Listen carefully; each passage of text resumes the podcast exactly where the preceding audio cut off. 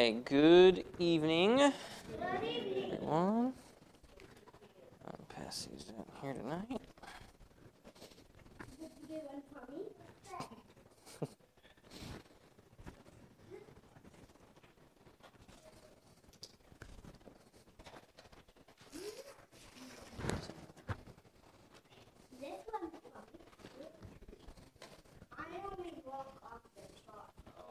Come on.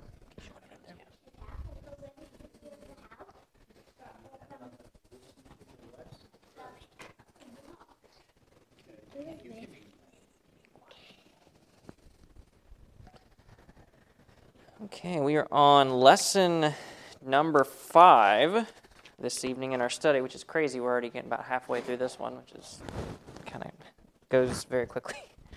Lesson number five, and this is a again last week I felt was was a really challenging lesson to me, and then this one again is um, was challenging as well. Is lesson five is a lesson on priorities.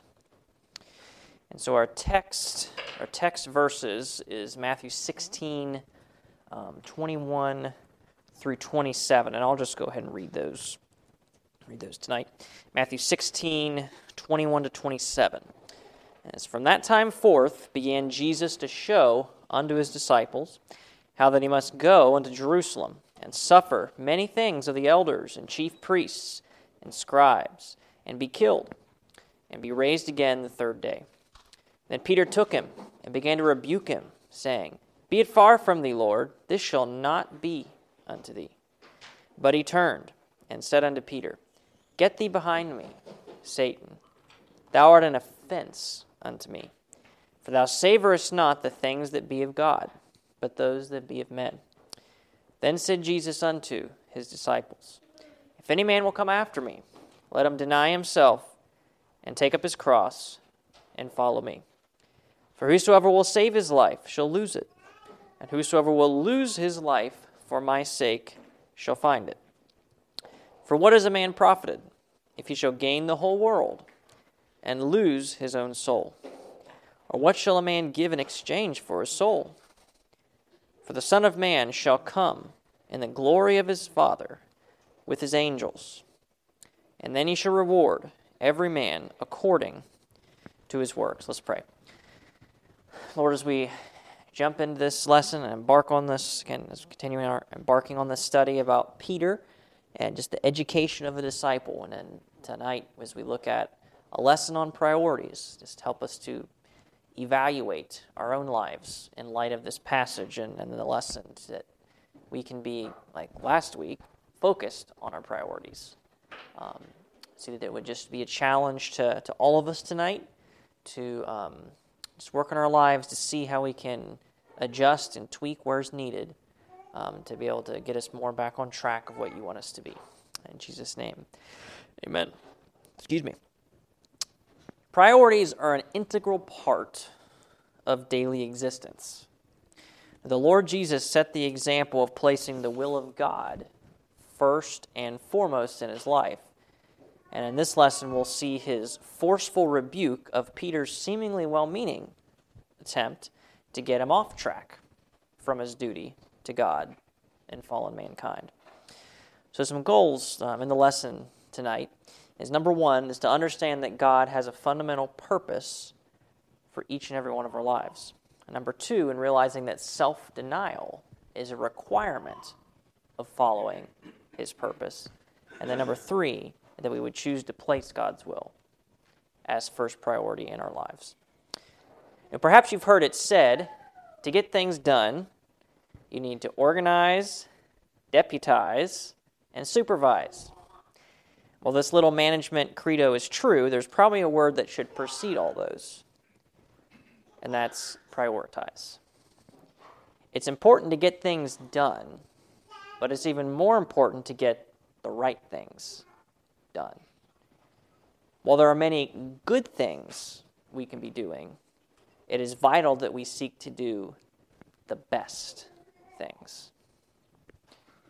What's most astounding, to, um, again, talking to the author here, to me about the comment in Peter's life that we're about to learn from, which included a sharp rebuke from the Lord, is that it came on the heels of one of Peter's bold declarations of who he believed Christ was. Now, further back in that chapter, um, I think Jesus is asking, Who do men say that I am? And Peter said, No, thou art the Christ, the Son of the living God. And then in verse 18, no, where Jesus says, No, thou art Peter, and upon this rock I will build my church. The gates of hell shall not prevail against it.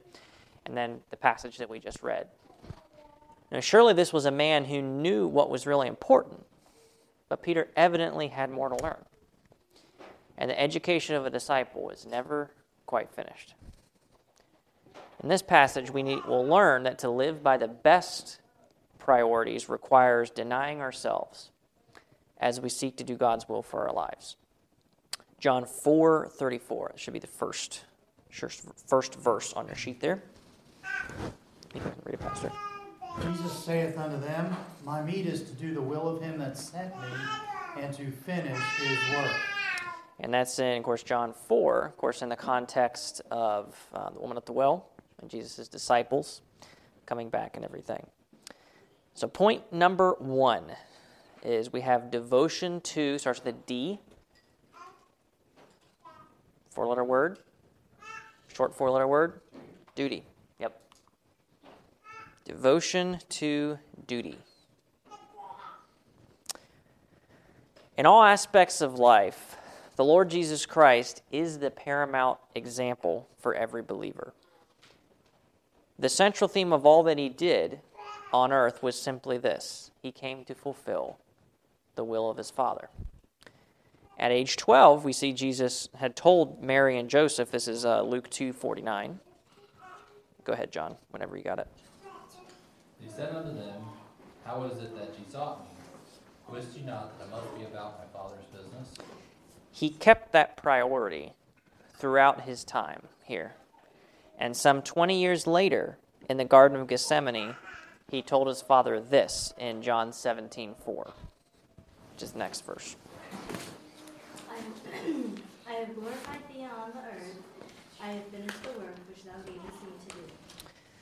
A great respect is rightly given to those who fulfill their duty. The famous Civil War General Robert E. Lee said, Duty is the most sublime word in our language. Do your duty in all things. You cannot do more. You should never wish to do less. Christ personified this quote. Subpoint A is Jesus had to, short two letter word, starts with the G, go. Jesus had to go. In Matthew 16, 21, our passage here, and then Luke, and in Mark 8, 31, Jesus taught his disciples that he must go to Jerusalem, must suffer, must be rejected, must be killed. He knew every detail of the excruciating ordeal ahead of him. Yet Luke 9:51 adds a detail. Next verse there. And it came to pass when when the time was come that he should be received up and he steadfastly set his face to go to Jerusalem. This was literally his sacred duty, and he walked toward it with steadfast determination. He wasn't taken by surprise by the cross. Christians must understand that there are times when Christ calls us to go to places where we might have to suffer or pay a price for our faith. Though our human reaction is to look for the easy way out, think Jonah, in Jonah chapter 1. We must instead be willing to do the Lord's will no matter what. The Christian life will have times of hardship and suffering. Jesus promised as much to his disciples. John 16, 33. These things have I spoken unto you that you might have peace, that in me you might have peace. In the world you shall have tribulation, but be of good cheer, I have overcome the world patriarchs, prophets, apostles all went through times of intense hardship. Severe and even deadly persecution carried on through the days of the early church, the Dark Ages, Counter Reformation, in many countries today. 2 Timothy 3:12. Yea, and all that will look godly in Christ Jesus shall suffer persecution. The natural response to difficulty or danger is to flee from it. During the Crimean War, British cavalrymen were ordered to charge the Russian forces despite almost guaranteed death. These dedicated and obedient soldiers followed the command, not because they wanted to, but because it was their duty. Alfred Lord Tennyson depicted their attitude in the poem, The Charge of the Light Brigade. Theirs not to make reply, theirs not to reason why, theirs but to do and die. Into the valley of death rode the 600. And again, that's is based on a true story there. And I, I didn't look it up, but I think I've heard before, and it was actually a mistake, that order that was given, but they did it anyway. Today, Christ is looking for faithful soldiers of the cross who will go where he wants them to go.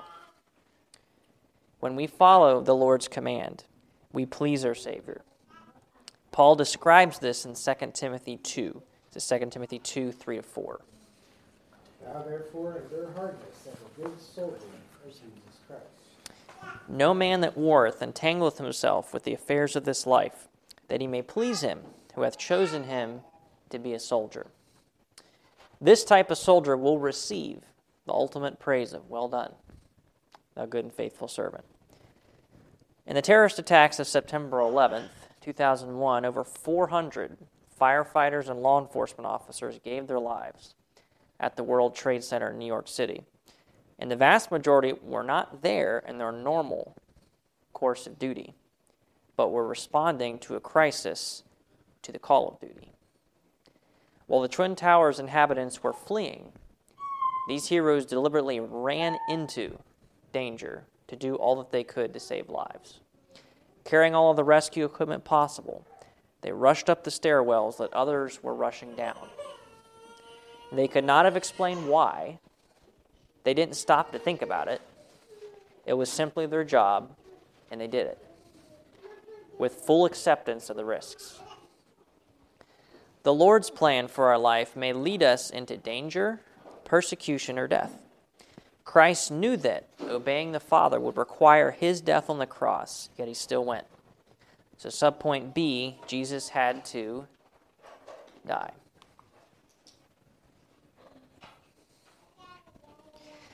Throughout time, God has required death in order for there to be life.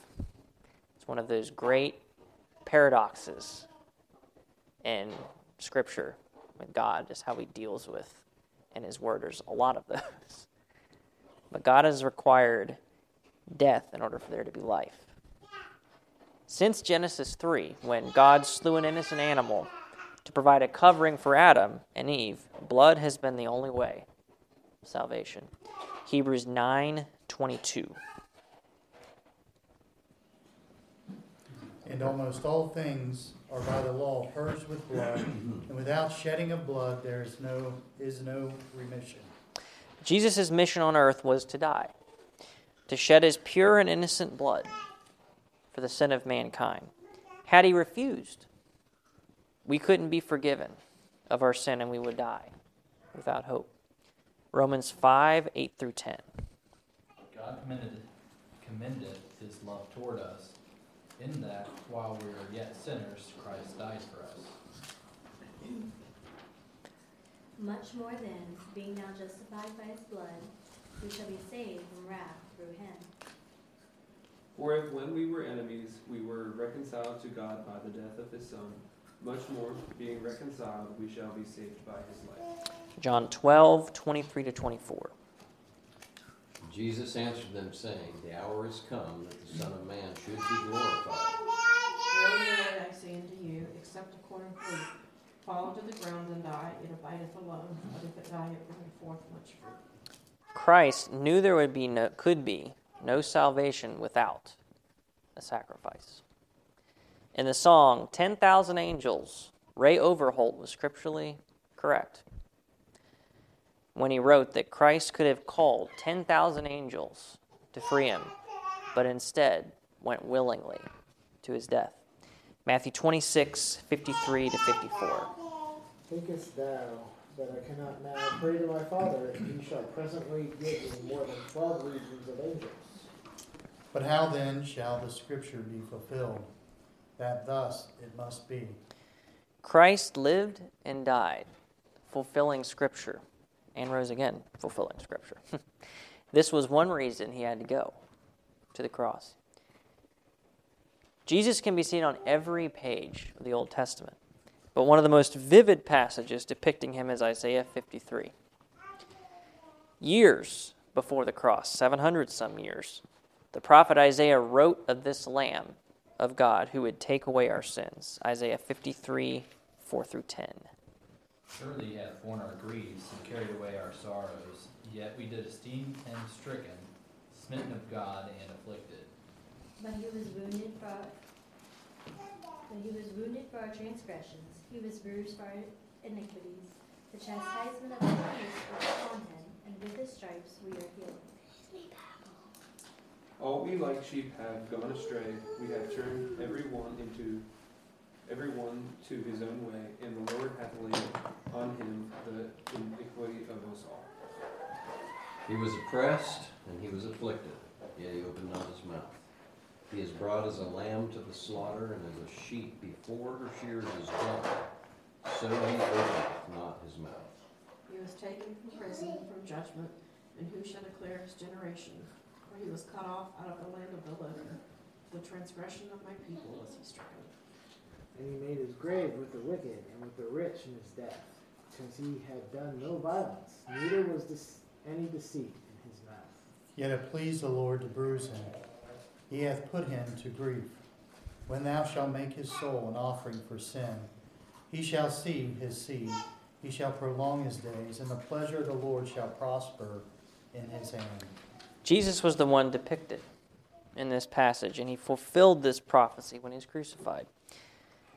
The Lord was committed to fulfilling his duty to die on the cross. But Satan was determined to use any opportunity he could to deter the Lord from going. So, point two not only did we have devotion to duty, we have distracted from, also starts with the D.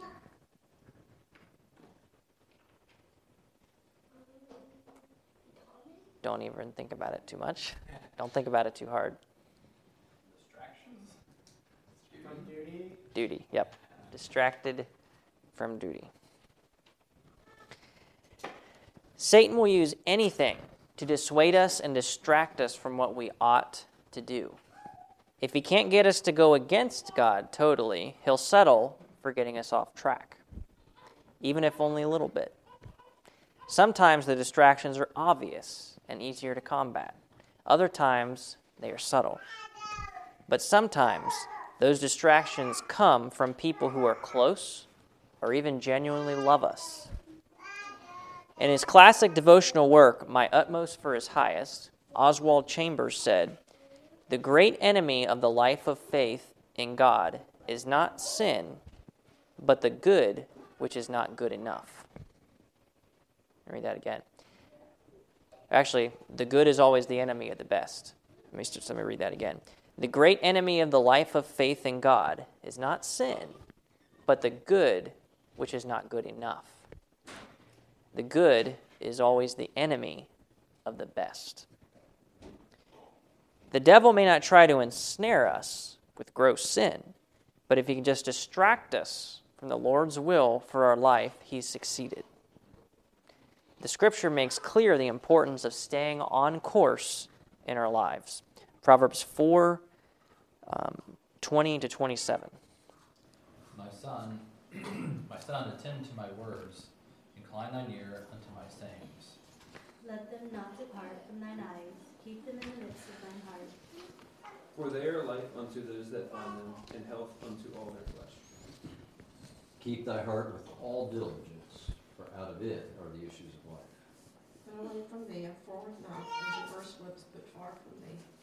let thine eyes look right on, and let thine eyelids work straight before thee. Ponder the path of thy feet, and let all thy ways be established. Turn not to the right hand nor to the left. Remove thy foot from evil. As Jesus prepared to fulfill the Father's will at the cross, the devil tried to distract him with one of his closest friends. This is subpoint A. Peter gave a, starts with an R, response, rebuke. Peter gave a rebuke.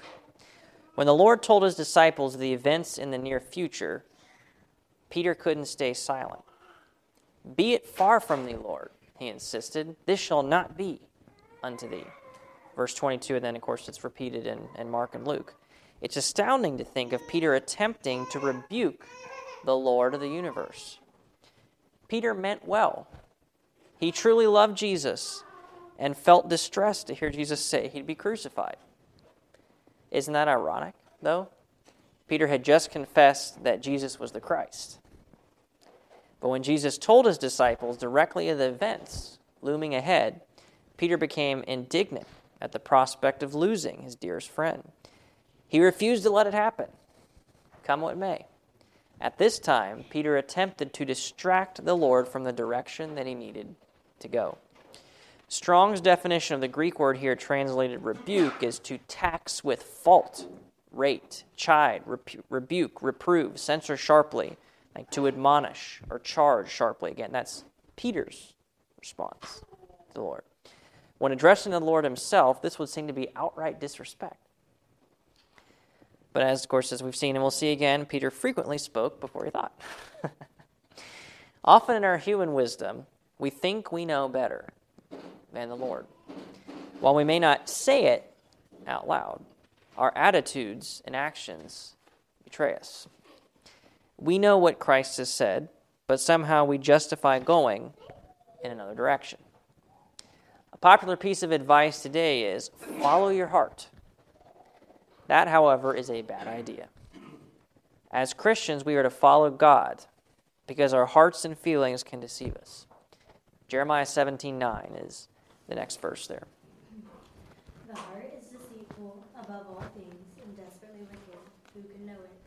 Proverbs 3 5 through 7. Trust in the Lord with all thine heart, and lean on, lean not onto thine own understanding. In all thy ways acknowledge him, and he shall direct thy paths. Be not wise in thy own eyes. Fear the Lord and depart from evil. Throughout the Bible, many have argued to the Lord, this is not the way it's going to be. They've always found out differently. Cain brought an offering representing his own works, but the Lord wouldn't accept it in Genesis 4. Saul attempted to kill David, his God chosen successor. And I think if you can recall, Saul knew that too. In the end, Saul was the one that was killed in battle, and David became king. Later, David's son Absalom tried to take the kingdom from his father, but failed. Jeremiah decided to quit preaching, but the Lord wasn't finished with him. Jonah tried to flee for the presence of the Lord, but found himself in the belly of a fish. Now, the Lord would teach Peter the same thing. So, subpoint B, Peter gave a rebuke, and now B, Peter got a rebuke.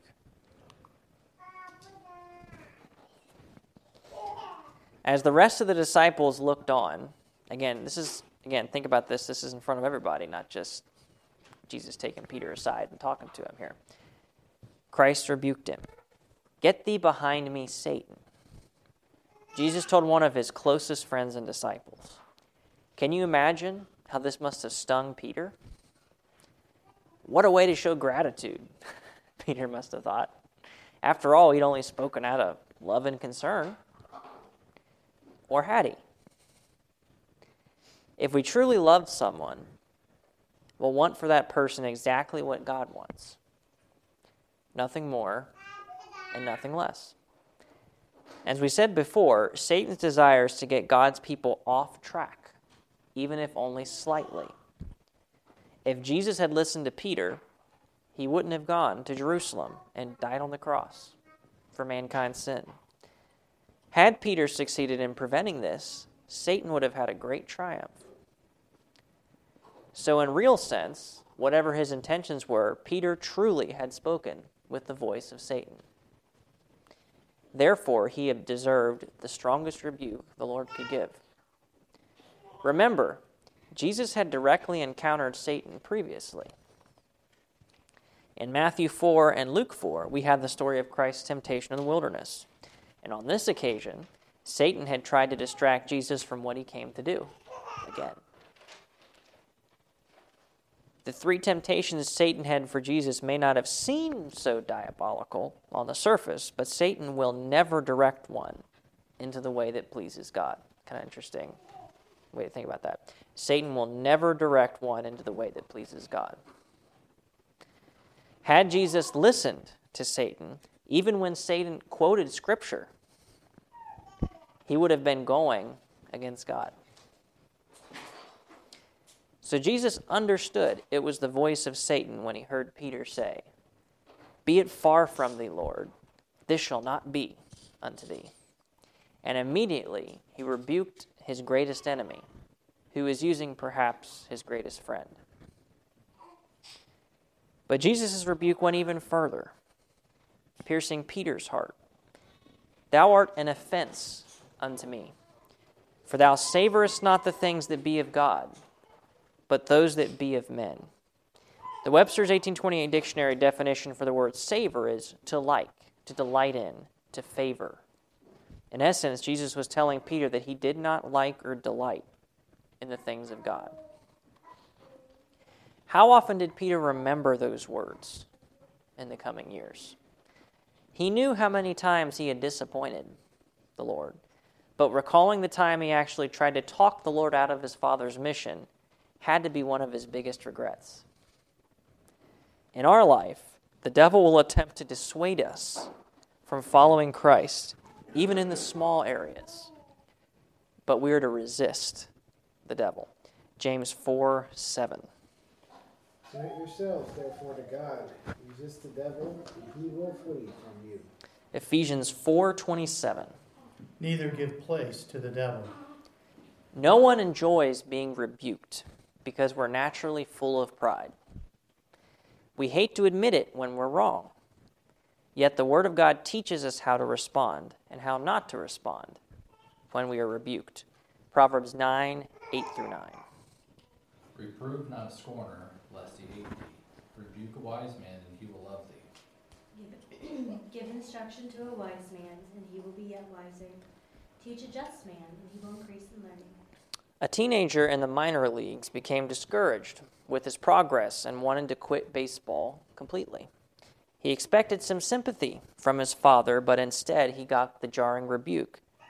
Okay, if that's all the guts you've got, you might as well come home with me and right now and work in the mines.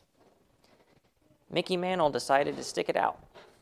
Went on to play 18 seasons with the New York Yankees, during which they won seven world championships. And at the time of his retirement, stood third on the all-time home run home run list, and got saved at the end of his life too, by the way. Because Peter accepted the Lord's rebuke and maintained his love and loyalty for the Savior, he went on to be powerfully used of the Holy Spirit at Pentecost and brought the gospel to the Gentiles. Think of Acts 10, as well as wrote the epistles of 1st and 2nd Peter. You know, he didn't just, well, quit and go home. You know, I know my natural reaction, no, nobody likes to get rebuked, especially in that strong of a manner publicly in front of your peers. But it's like as it talks about here, he obviously accepted it. it.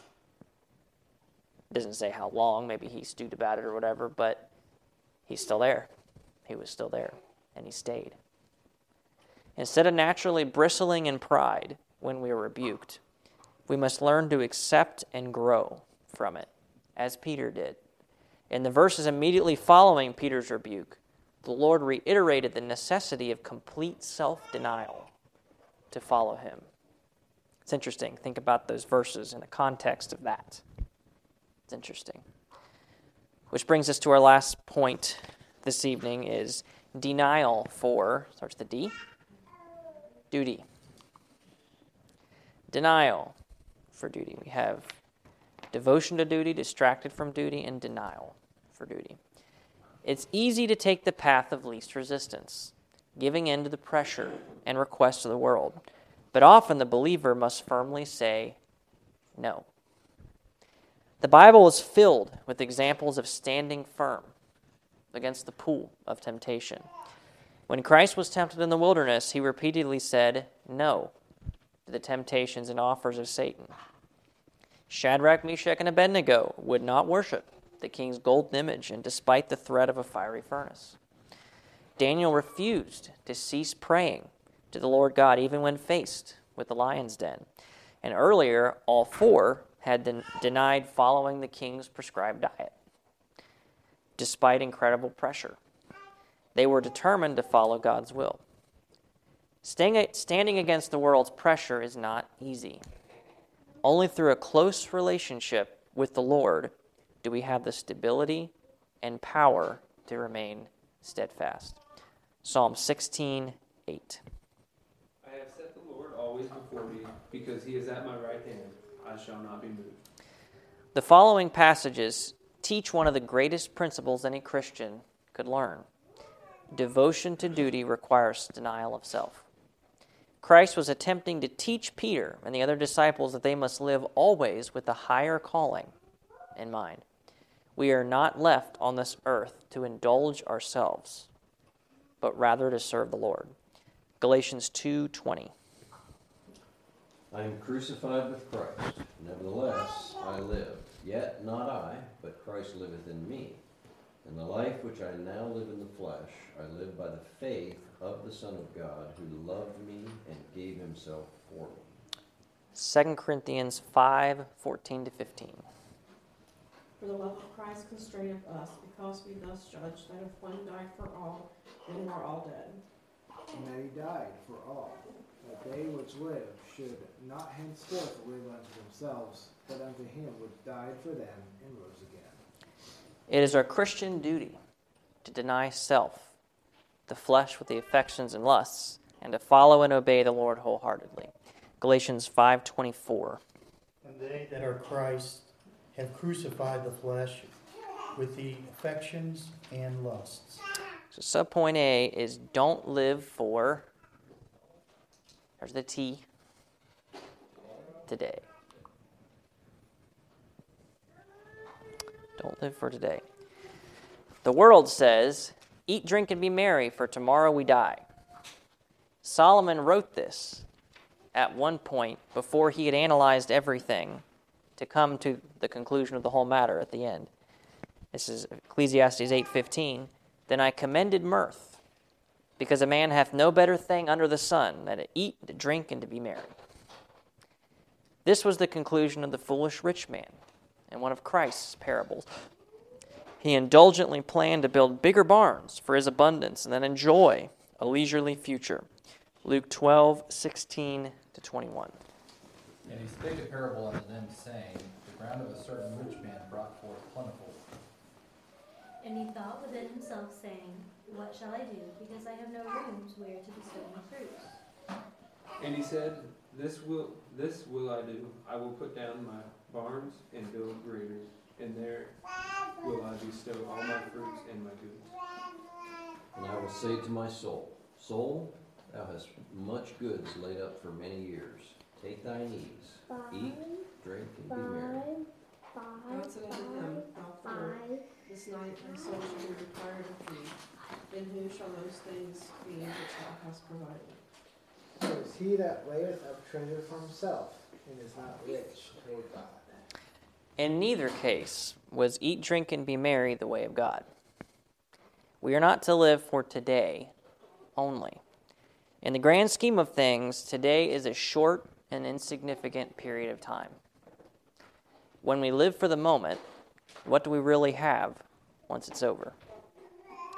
James 4 14. Whereas you know not what shall be on the morrow. For what is your life? It is even a vapor that appeareth for a little time, and then vanisheth away. The psalmist also spoke of the brevity of life, and he concludes that it should motivate us to invest our lives in wisdom. Psalm 90, 10, and 12. The days of our years uh, are three score years and ten. If, and if by reason of strength they be fourscore years, yet is their strength labor and sorrow, for it is soon cut off and we fly away. So teach us to number our days, that we may apply our hearts unto wisdom. The disciples were now aware of the details of the coming days. In the verses immediately following, Surely thoughts of their Savior's impending crucifixion, Peter's rebuke, and their own commitment to Christ were pressing in their minds as they listened to the Lord. Mark 8, 34 to 37. And when he had called the people unto him with his disciples also, he said unto them, Whoever shall whoever will come after me, let him deny himself, and take up his cross, and follow me. For whosoever will save his life shall lose it. But whosoever shall lose his life for my sake and the gospel's, the same shall save it. For what shall it profit a man if he shall gain the whole world and lose his own soul? What shall a man give in exchange for his soul? Peter and the rest of the disciples were learning to live with the right priorities.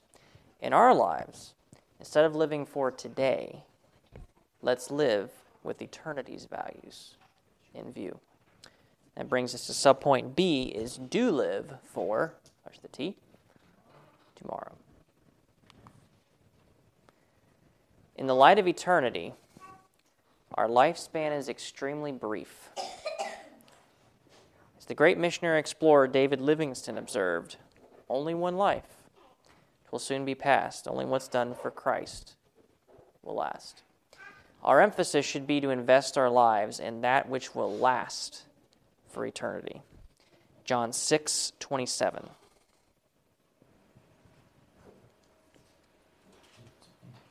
Labor not for the meat which perisheth, but for that meat which endureth unto everlasting life, which the Son of Man shall give unto you, for him hath God the Father sealed.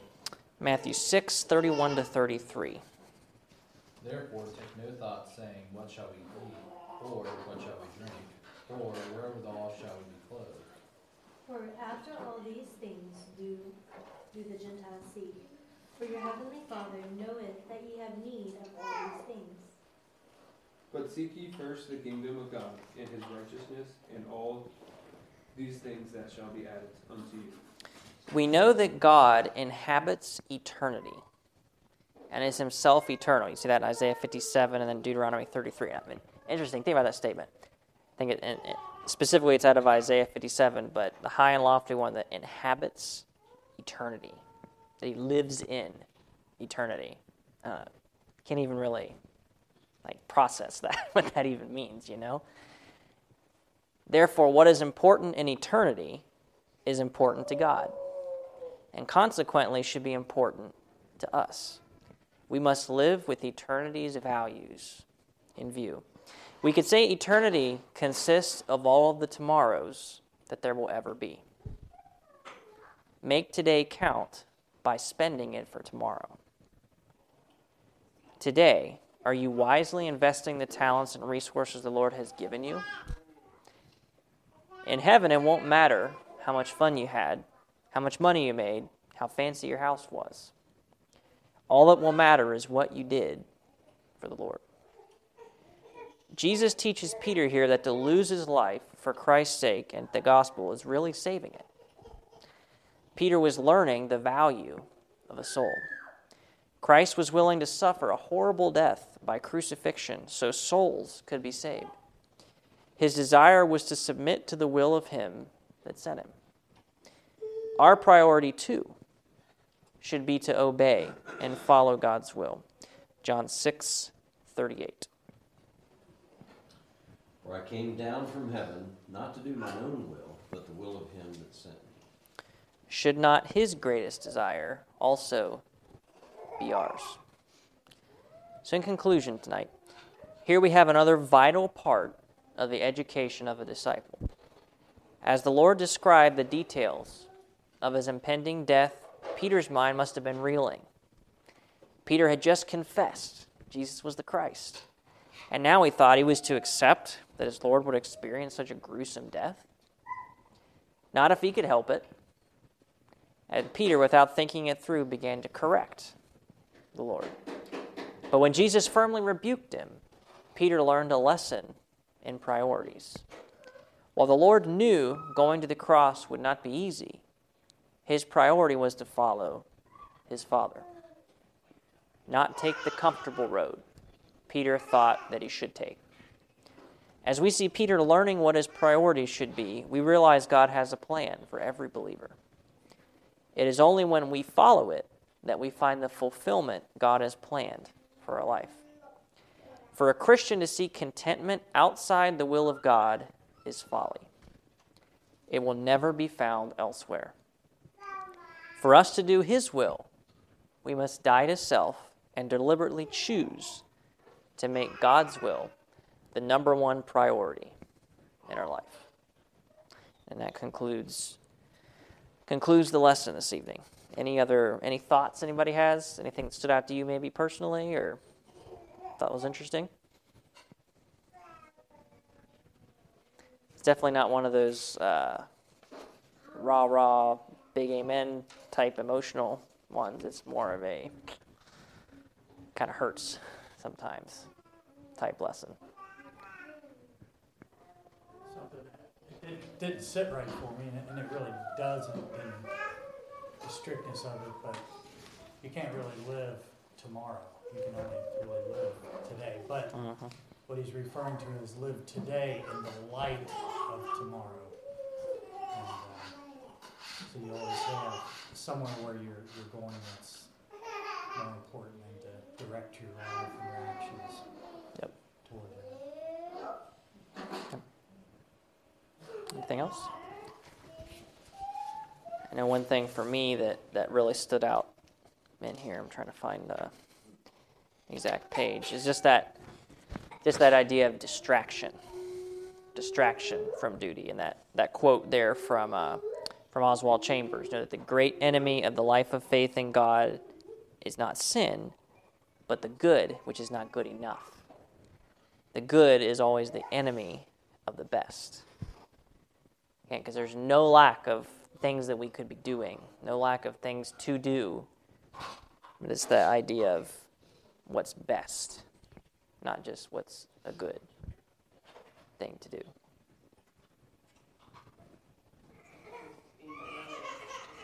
being willing to do things, like God put things in front of us.